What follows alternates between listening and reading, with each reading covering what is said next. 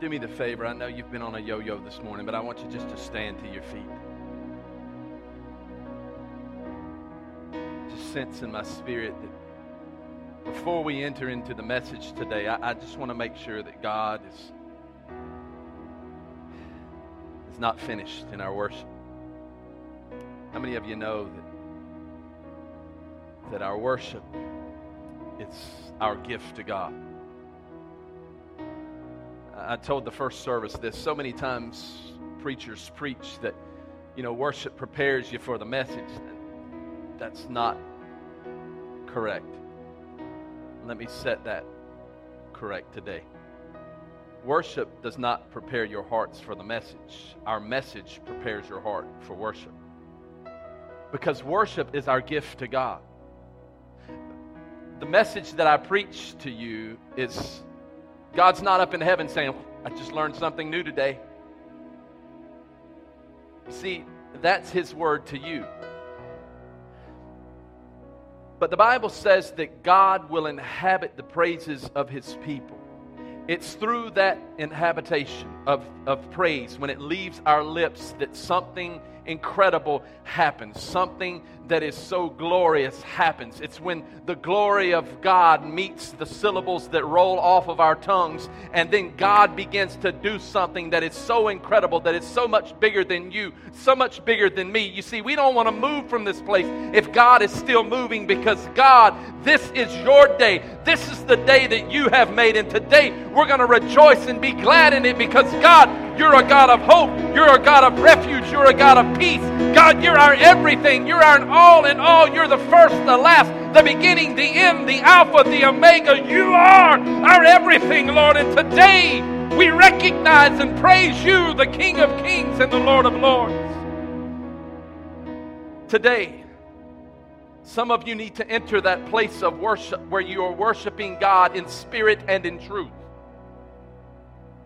Not worshiping God because of the problems in your life. And by all means, don't allow the problems in your life to rob you of worship. But we don't worship God for what He has done, nor what we need Him to do. We worship God for who He is. And when we get that right, God begins to come down in our midst. You see, God can take the broken pieces of our lives and turn it into a beautiful collage. Only God can do that. God can take the broken mess that is in your past and turn it around to work out good. Only God can do that. God can take the plans that you have made that have failed time and time and time again. And when He gets involved with it and our lives are turned over to Him totally, He can begin to do things on your behalf that you haven't been able to do for yourself. That's God. He is Emmanuel, God with us. And it's through that connection with God that today, some of you who are in this place, you need an answer. You've come to this place full of questions, but God wants to fill your spirit with the answer. And the answer is Jesus Christ His love, His grace, His peace, His mercy. The answer is His promises. Today, let me say this to you. I, I, don't, I don't care where you've been. I don't care what you've gone through. I don't care the difficulties in your life, nor does God. God wants to establish and complete your present and your future. He wants to do something in you that will blow your mind. He wants to do exceedingly abundantly above all that you think, ask, or imagine. So I'm challenging some of you today to begin to dream for God because God will do those things.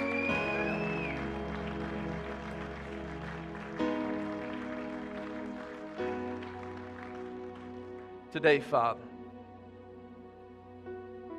Today's about you. God, we desire to connect with you in an intimate way. We desire, Father, to, to hang out with you, for you to take up residence in this place. Father, for you to fill our lives, and may this word, God, be sharper than any two edged sword. God, it has to be a word that changes us at the very core, that, Lord, goes beyond today, that goes beyond tomorrow, that goes even beyond Tuesday and Wednesday and Thursday. But God, it has to be a word that changes how we operate in life. Because, God, that's what you've called us to do, is to have our lives changed by you so that others may find you in the change of our lives. God, we just praise you. We adore you. We glorify your name. For it's in your wonderful name we pray. Amen. Hey, why don't you high five like 10 people and say, Strange way to save the world? Go, go right ahead. Strange way to save the world. Go right ahead.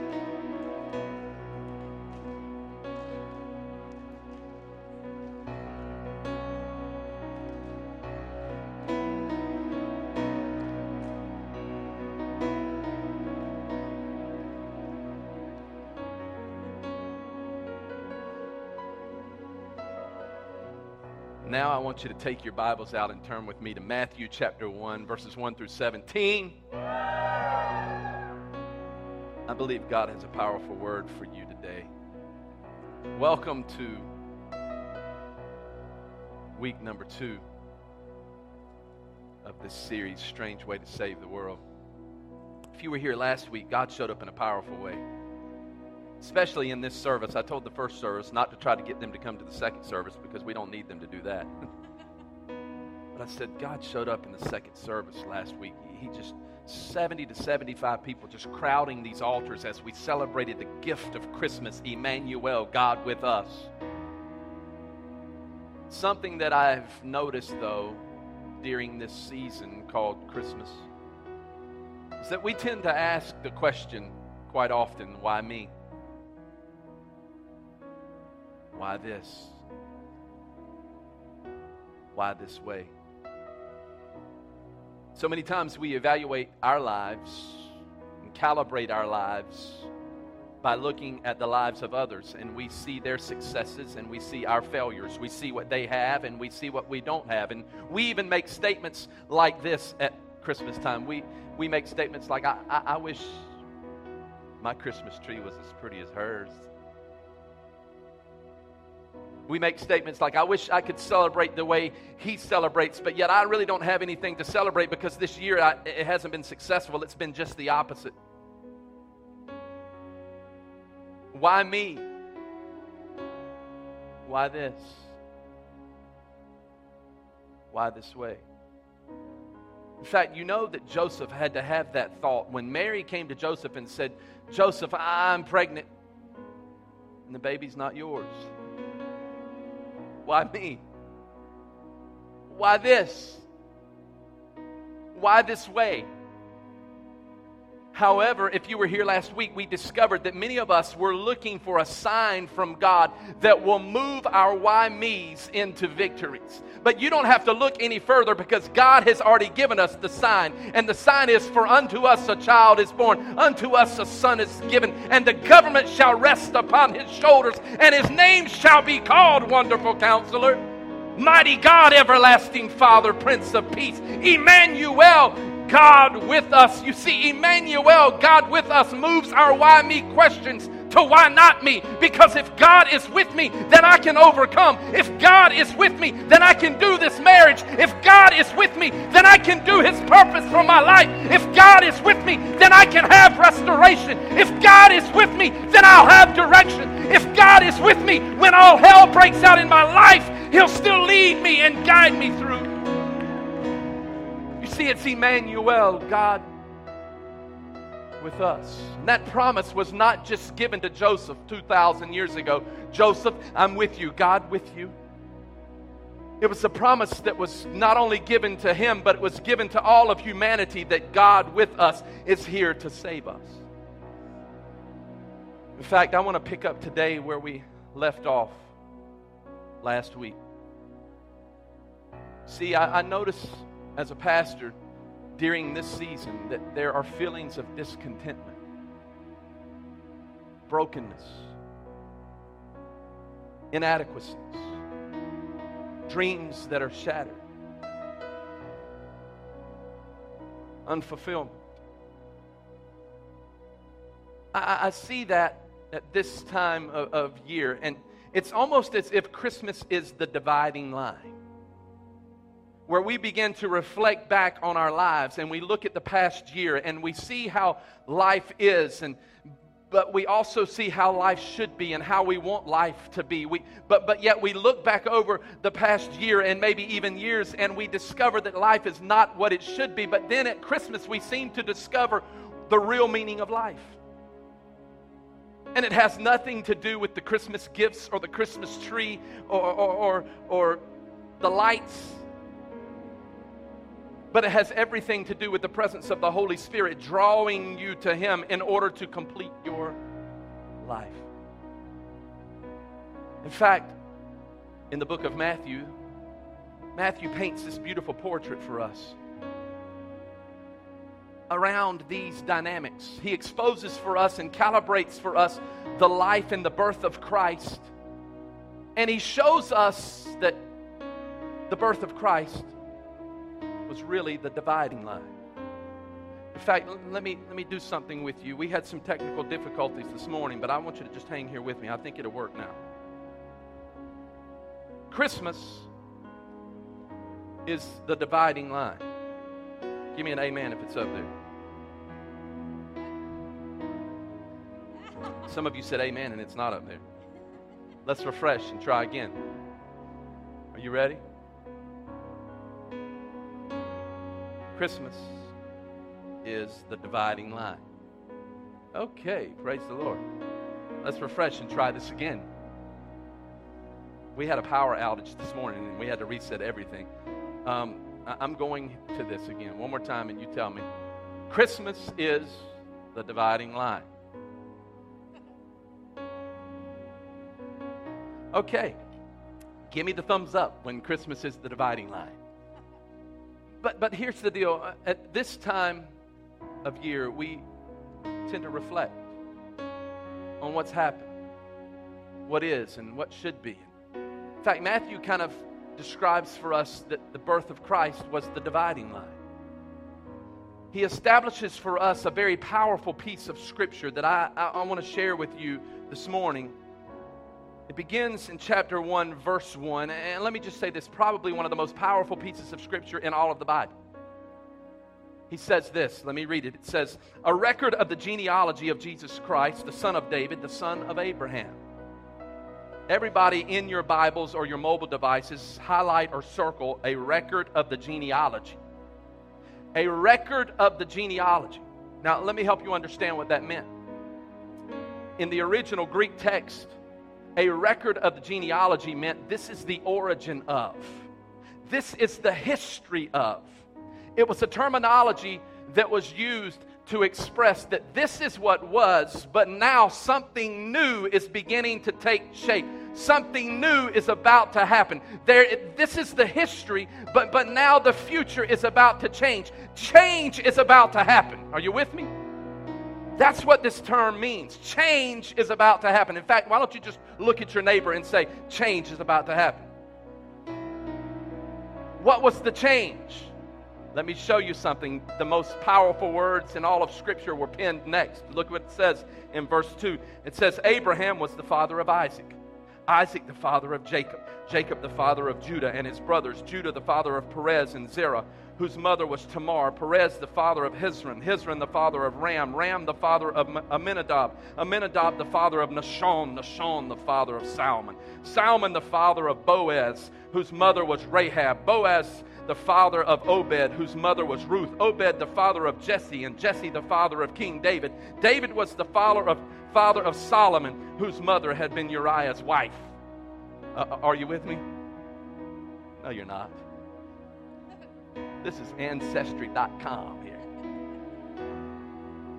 Let's just be transparent. Why is this genealogy here?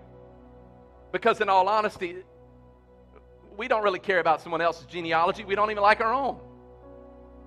Why is it here?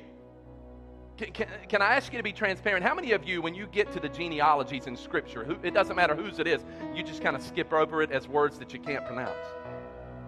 Most of us. We move on to the next chapter. But why is it here? Because there's a story behind the genealogy of Christ.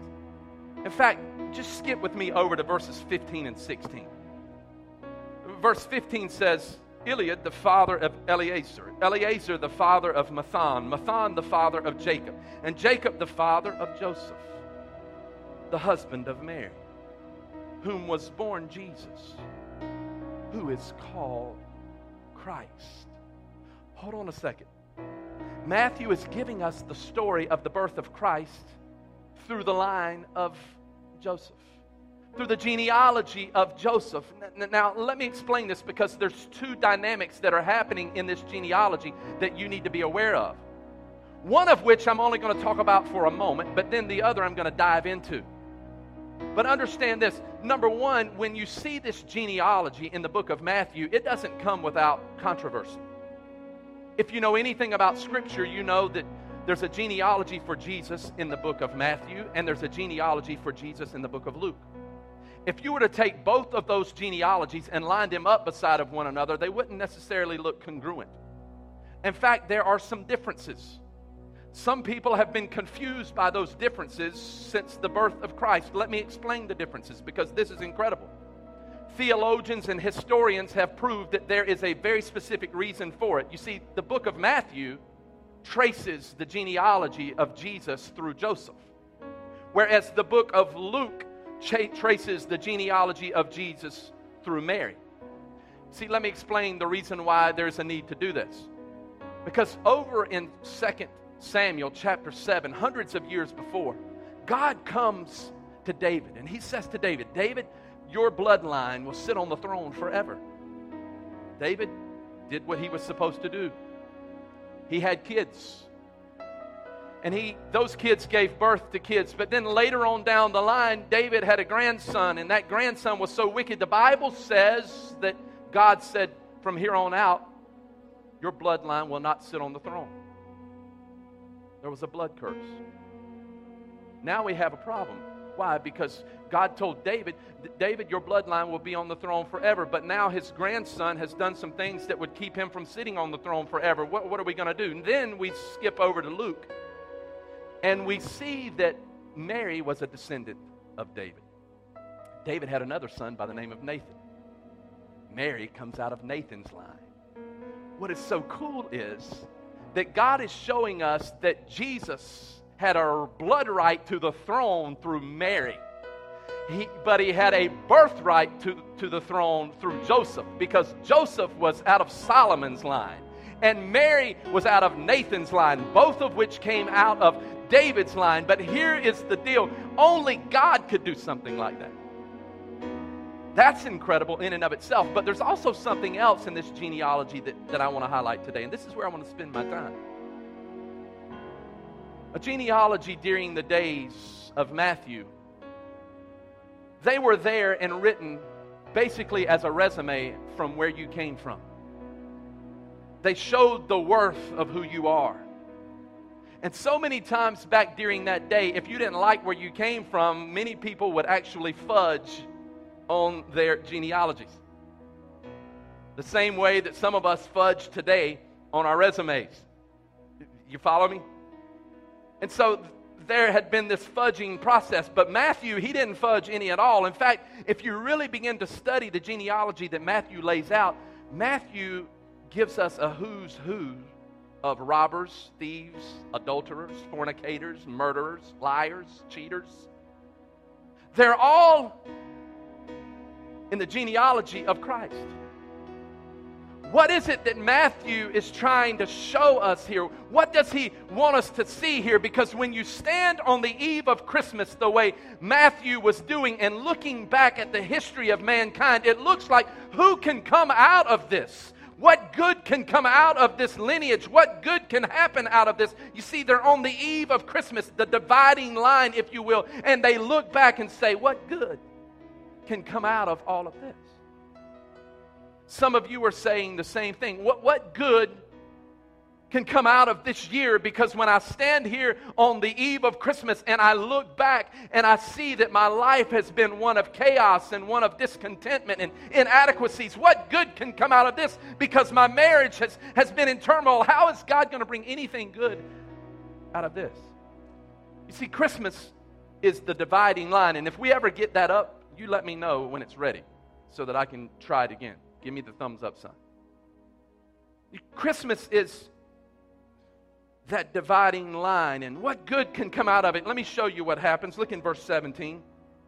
We're going to see what Matthew was trying to tell us. In verse 17, it says, Thus there were 14 generations in all, from Abraham to David, 14 from David to the exile to Babylon, and 14 from the exile to the Christ. Hold on a second. This is beautiful, but it's deep. I can only spend a few moments on it because I'm going to come back to it later. But Matthew, in an accounting fashion, he breaks down all of humanity in three sets of 14. There is Abraham to David, David to the exile, and the exile to Jesus. Three sets of 14. Why does he use 14? Let me tell you why, because this is significant. And it's also a lesson in arithmetic. 14 takes two sevens. Why would he want us to see the value of the number seven. You see, in the biblical language, the number seven is the number for completion. Look at your neighbor and say completion. Matthew's telling us something here without telling us. He's expounding through symbolism. He's saying to us that there is completion, that the, the dividing line of Christ, now that Christ has come, things are going to be different. You see, what was doesn't have to be because now there's something new. Are you grabbing this? You see, your past doesn't have to dictate your future. Where you've been doesn't have to define where you're going. Your brokenness does not have to define your legacies. Your why me scenarios do not have to be the end result. Why? Because Christ is the dividing line and He divided things away from you that they may have been that way. But now, through the seal of Christ, you're made complete. Your marriage may have been that way, but now, through the seal of Christ, you're made whole. Your finances may have been that way, but now, through the seal of Christ, you're made whole. Your kids may have been that way, but now they can be complete. I'm preaching better than you're responding. You see, what I love about this is Matthew is trying to say to us that life may have seemed difficult at times, and when you look back on life, there has been this history of things that have happened and you don't quite understand him, but he's saying to you that now the history is connected to the future, but yet there is this dividing line called the birth of Jesus Christ that will begin to change your future. He's saying to us that even though hell may have broken out in your life and life has been less than desirable for you, but then came Christ. And when Christ came, came His grace, and then came His, His help, and then came His hope, and then came His restoration, and then came His resurrection, and then came His, His prosperity, and then came His, His direction, and then came His destiny, and then came His abilities flooding into our lives. Why? But then Christ came. He's the dividing line. You see what he's saying, and I had this beautiful diagram that I was going to draw on my iPad. And I'm not getting the thumbs up sign, so I'm not going to draw it. So I want you to envision this with me. There is a dividing line right down the middle of the page. On the left side is before Christ, on the right side is after Christ. What Matthew was saying is that on the left side of the page before Christ, there was brokenness, there was discontentment, there was unfulfilled dreams, there, there was problems, there was despair.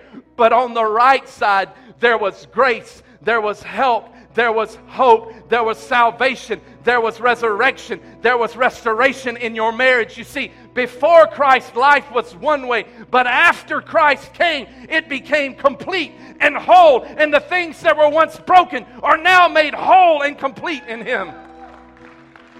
Why? Because God used the stamp of verse 17 God used the stamp. Ignore this. Y'all don't see this. One of our technicians are trying to help us out. He stamped verse 17 and he said, Emmanuel, God is with us. This fascinates me. In fact, again, I forgot you were playing. Y'all just give David a hand for. I, I want to hang out right here for a moment because there is a dynamic of things that are happening around verse 17 that I, I think you need to be aware of. Because what Matthew is saying to us is this if you're taking notes, write this down. Matthew is saying that your security is not in your genealogy, your security is not in your past. Your security is not in any person, place, or thing. Your security is in Jesus Christ. You see, what you need to understand is up until this time, or at least right now in this specific time when Matthew writes this, Rome, this powerful nation, is controlling all of the known world. That's bringing problems for the people of Israel. And the reason why it's bringing problems is because now they have had this different lifestyle that's being oppressed and pressed upon them to live in a certain way. And, and, they're thinking back to thousands of years before when God showed up to Abraham and he said, Abraham, I'm going to save the world and I'm going to use a Messiah to save the world. And, and that Messiah, the whole world will fall subject to him and, and the people of Israel will be saved. And now all of a sudden they're thinking back, well, hold on, why hasn't that happened?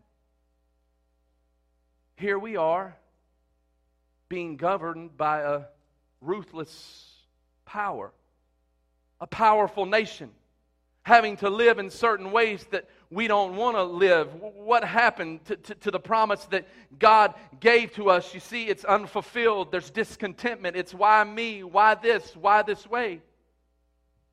They didn't fully understand this, but I don't want you to disconnect from this story because you're not being oppressed by a powerful nation called Rome. Because maybe you're not being ruled by a powerful nation called Rome, but you are being ruled by a powerful addiction. Or maybe you're being ruled by a broken relationship that you have with a family member. Maybe it's a, a mother or a father, or maybe you've got this mountain of debt that is staring you in the face, or, or maybe there, there is some form of brokenness that only you know about and it seems to rule and dictate your life, and you understand the promise of God's peace, but yet anxiety and fear is overwhelming you. You understand the promise of God's provision, but yet God hasn't showed up yet. Have you ever been there? Come on, I, I need you to preach back to me. Have you ever been there? What Rome are you facing?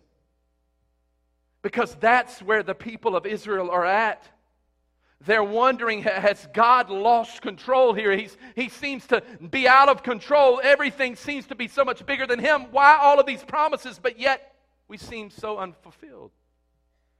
Think about this with me, and, and this is a beautiful dynamic. If you know anything about the birth story of Christ, you know over in Luke that Luke tells us that Mary and Joseph had to go to Bethlehem for taxation purposes. You see, Rome had established this taxation. So everyone who was from Bethlehem or whatever their home city was, they had to go back to their home city.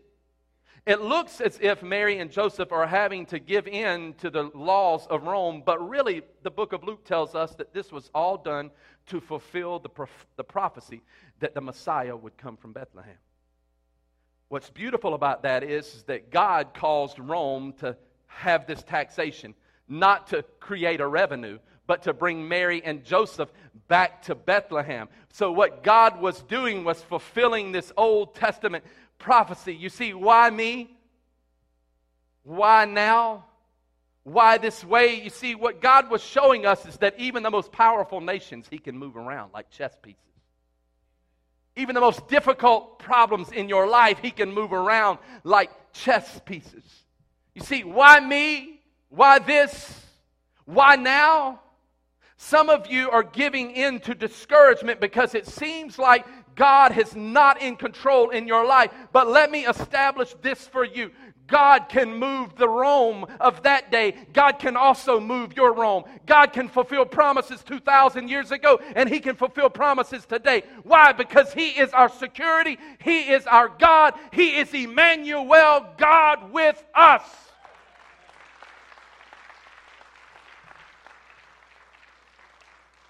So don't think that God for a moment is out of control because God may just be using this as an opportunity to stretch your faith. I know you don't want to hear this because it's not, well, it won't make you all butterfly feeling. God will use difficulties in your life to stretch your faith. Some of you right now, you're thinking, well, if God's promises are true, why does He not operate according to my timeline? Well, that's the problem. But can I tell you something? And I want you to hear this. Listen up very closely. The measurement of your faith is not measured by the number of victories that you have. The true measurement of faith is how you respond during the difficulties. Hello? Don't shout me down when I'm preaching good. Let me say that again. We see preachers all the time proclaiming the victories of Christ, and that is faith in action. Yes, it is. But that's not the real true way to measure faith because it's easy to celebrate God in victories.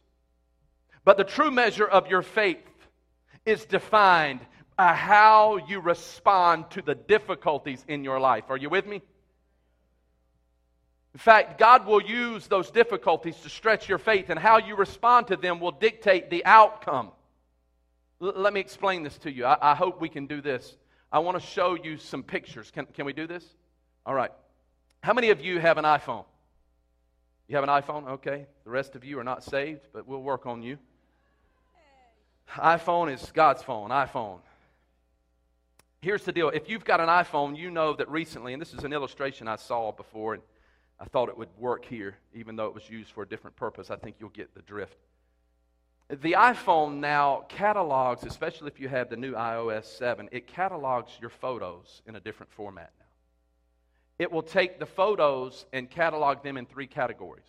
Number one, moments. Number two, months. And number three, years. Now, let me show you a picture of a moment really quick. Show the picture. This is one of our production staff's photos. This is a picture of the moment. Turn, turn off, yeah, you got the lights off. You may not be able to make it out, but we're going to say that the picture to the far right, well, now let's just take the picture to the far left. Jordan and Bryant and James and D Rose. We'll, we'll take that picture, okay? For this particular illustration, that picture is a picture of Rome. All right? That picture is the picture that's in the windshield of your life that is overwhelming you, that is overtaking you. It's the season that you cannot seem to overcome. It is what is defining the moment that you are going through in your life right now. In fact, recently I talked to a friend of mine. You can keep the lights off because I'm going to stay on this. Recently I talked to a friend of mine, and he's going through a very difficult situation. And I said to him, Listen, this situation does not have to define your destiny. This particular situation is small in comparison to the backdrop of eternity. It's just a small piece of the time that you're going to live. That's all it is. It's the moment, it's the Rome, if you will. Now, go back to months, if you will. Go ahead, show me the picture of months. Any day now. There's months. Okay, now if you begin to look for the picture of, of Rome in, in, in, the month sequence, it's tougher to see. In fact, I don't see it at all. I'm not sure that it's even there. But if you did look at it, you, you, it would be tougher for you to see. Now go to years for me. Is this years? No, no, this is years. Here's years. Now you can't see it at all. Hold on a second. I want you to hang here with me for a minute. Go back to moments. Go back to moments. There's the moment. Go back to year. You can go back to year. And to year. And to year. All right, you got to be quicker. You got to go back to moments again. You got to hang here with me. We did this in the first service. Uh, uh, moments. Okay, go to year. We're going to do this again. Moments. Now grab this. Then came Christ. Go to year. Moments. Then came Christ. Go to year. You know where I'm going with this. I'm, they can't follow me upstairs, but all of you are following me. Okay, here's the deal. In the moment, all you can see is what is staring you in the face. But when you break it down, this collage of eternity, you can't even see it. Why is that encouraging to you? Because you need to understand and take security that you are going through a difficult season right now, but it is only temporary. And God will use it to bring about the victory in your life. And He will take the brokenness and turn it into this collage of beauty. Why? Because He'll take what is staring you in the face that seems to be so difficult, and He'll break it into something that is beautiful, and only God can do that. In fact, what else can we learn from this genealogy? You can turn the lights back on. What else can we learn? We can also learn that God uses the good, the bad, and the ugly to accomplish His purposes. Let me define that the good, the bad, and the ugly. Go back with me to Matthew chapter 1. Pick it up in around verse 3, and we're going to read a few verses again together. I want you to see this because this is big. It says, Judah, the father of Perez, and Zerah, whose mother was Tamar. Perez, the father of Hezron. Hezron, the father of Ram. Going down, Ram, the father of Amminadab. Amminadab, the father of Nahshon. Nahshon, the father of Salmon. Salmon, the father of Boaz, whose mother was Rahab. Boaz, the father of Obed, whose mother was Ruth. Obed, the father of Jesse. And Jesse, the father of King David. And that Solomon, whose mother had been Uriah's wife, making reference to Bathsheba, by the way. I want you to stop right here for a moment. Matthew uses four different women. First off, understand in a genealogy during that day and age, you wouldn't necessarily use women. What is he trying to teach us here? He's trying to teach us something that is very powerful, and, and that is this that, that God can use the messed up times, the difficult seasons, the bad spots in your life to bring about the beauty of his plan. Let me explain that for you. Go back to verse uh, 3, I think it is. I'm going to show you who Tamar is for a moment. Tamar in verse 3, Matthew chapter 1, verse 3 says, Judah, the father of Perez, and Zerah, whose mother was Tamar. Let me talk to you about Tamar for a moment, and, and I think this will bring home this whole thought. Tamar was married to one of Judah's sons. In Genesis chapter 38, Tamar is debuted. Genesis 38, though, let me say this to you. It is a very adult like chapter. You need to read it when you get home. In fact, what happens in this, and I'm going to try to keep it as G rated as I possibly can, but what you have in this passage of Scripture is Judah who has sons, and his oldest is married to this lady by the name of Tamar. This particular son, though, is wicked, and God kills him. But yet, Tamar doesn't have any kids. During that day and age, if your husband died and you did not have kids, you became the possession of the next brother the next son of Judah who was in line, which would be a son by the name of Onan. Onan really didn't like Tamar. He didn't want to take Tamar on as his wife, but he did so begrudgingly. However, he had to bring kids into the world through Tamar, but he didn't want to do that. In fact, and I'm going to keep this clean and put it the way the Bible puts it, but it says that whenever he and Tamar would get together for conjugal visits, that he would spill his seed on the ground. This angered God. In fact, so much so that God killed Onan. Here lies a, a huge problem. Now, Judah has another son. His name is Selah.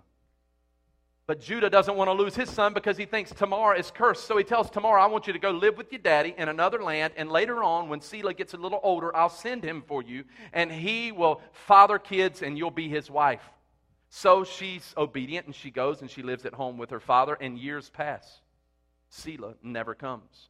She realizes that Judah is telling a lie, so she devises this plan in her head. And the plan is I know that Judah has a weakness with prostitutes. So I'm going to do something that will not only hurt him, but will help me. Let me show you something. You, you got to see this. Genesis chapter 38. It'll be on the screens, but I'm going to read it from my Bible. Picking up in verse 12.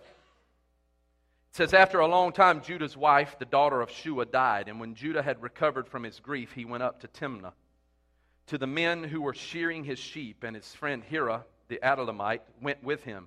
When Tamar was told, Your father in law is on his way to Timnah to shear his sheep, look what she does in verse 14. She took off her widow's clothes. She covered herself with a veil to disguise herself, and then she sat down at the entrance of In- In- Enam, which is on the road to Timnah. For she saw that though Selah had now grown up, she had not been given to him as his wife.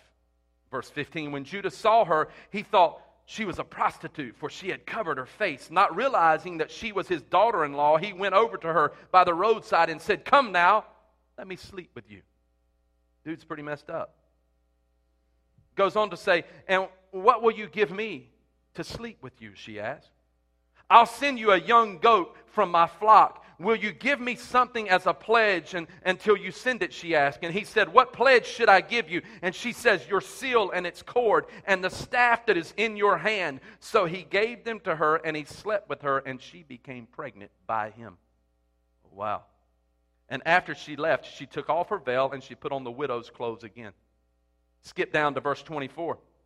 After three months later, or about three months later, Judah was told, Your daughter in law, Tamar, is guilty of prostitution. And as a result, she is now pregnant. Judah said, Bring her out and have her burned to death. How messed up is that? But look what happened.